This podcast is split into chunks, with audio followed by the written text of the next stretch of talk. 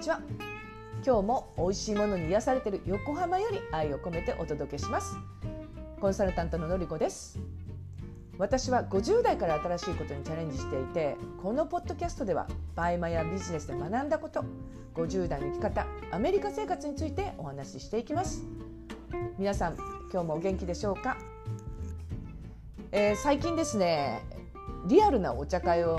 開催したくてでまあ結構いろんな人と話したりしてるんですね。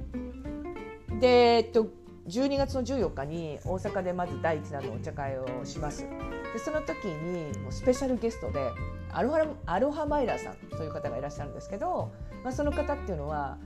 ホテルのポイントや飛行機のマイルを貯める達人なんですよ。でバイマって商品をまあ購入するのってクレジットカードじゃないですか。でクレジットカードで購入してるともう自然にこうマイルとかポイントって溜まっていくんですよね。なのでめちゃめちゃそのバイマとそのマイルとかポイントって相性がいいんですよね。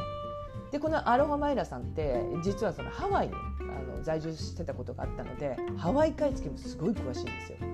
なので、まあ、今回そのゲストとしてお呼びすることができましたのでよろしければ、えー、大阪の会にも参加していただけたら嬉しいなと思います。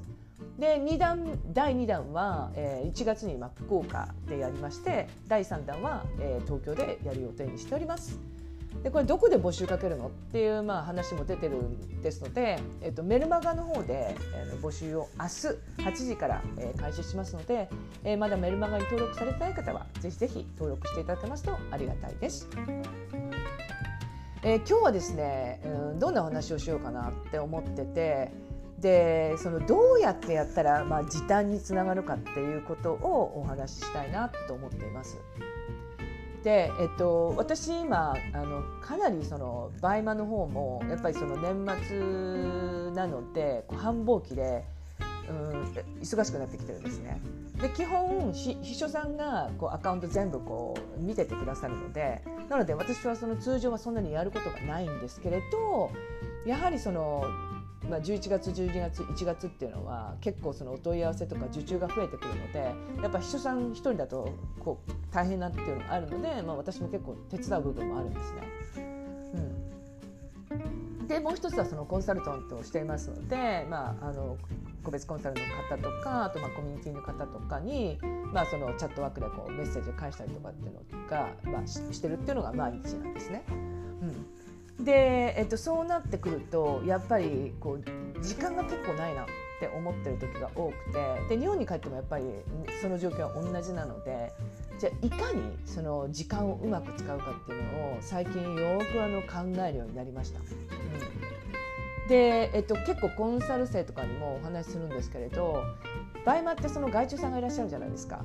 で特に外注さんを、まあ、あのお願いして初めの頃って本当にやることが多いじゃないですか。研修しなきゃいけないですし、まあ、マニュアルアップデートしたりとかもしなきゃいけないので。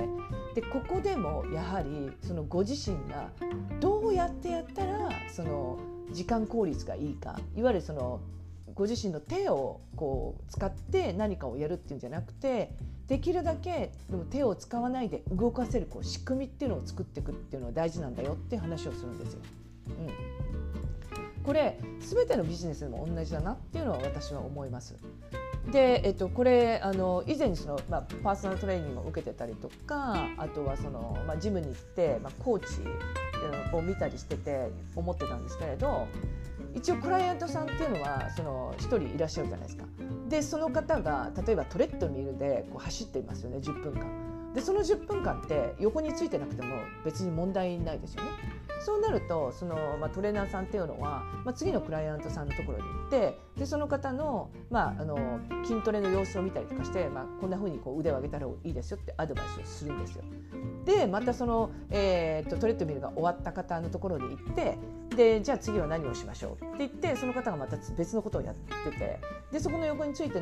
なくてもいい時には3人目のそのクライアントさんのところに行くんですよね。うん、でこれって1時間の中であの3人とか4人とかこうそのあの何やってる内容によってこうどんどんどんどん他の方を見れるっていうこれがまさしくその1人対その多数の、まあ、クライアントさんというか、まあ、多数の方をこう見ることができる、まあ、仕組み化作りの一つだと思うんですよ。うん、でこれまさしくそのバイマンも一緒でそのアカウントの運転運営者いわゆるその外注さんのまあ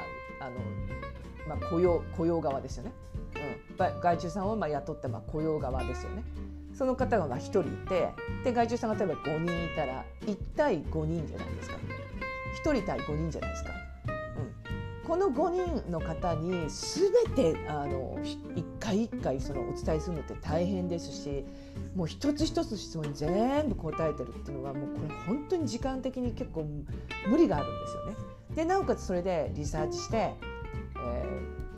ー、リサーチしてなおかその下書きを、まあ、あのチェックしたりとかあとお問い合わせ返信したりまあ、発想根本してる方はそれもやったりっていうもう本当に一人でこれ全部やらなきゃいけないっていうのは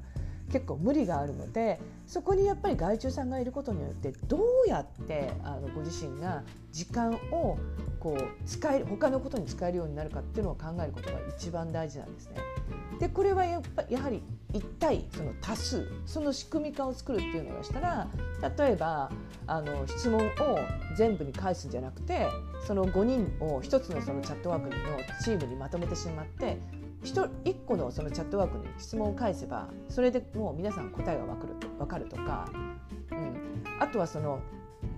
マニュアルも、まあ、1個その動画を撮ってしまってそれを渡してしまう。